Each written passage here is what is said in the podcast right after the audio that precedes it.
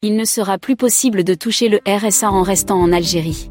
Le gouvernement français est décidé à lutter contre les fraudes aux aides sociales en mettant en place de nouvelles procédures pour vérifier si les bénéficiaires de ces aides résident régulièrement en France.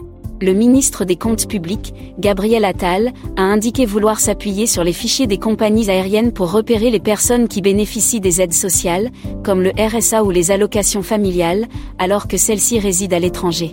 Ces fichiers désignent l'enregistrement dans une base de données des informations sur un passager qu'une compagnie aérienne juge nécessaire pour établir une réservation de vol. L'accès à cette information permettrait à l'administration en charge des aides sociales de savoir depuis quand le bénéficiaire est présent sur le sol français.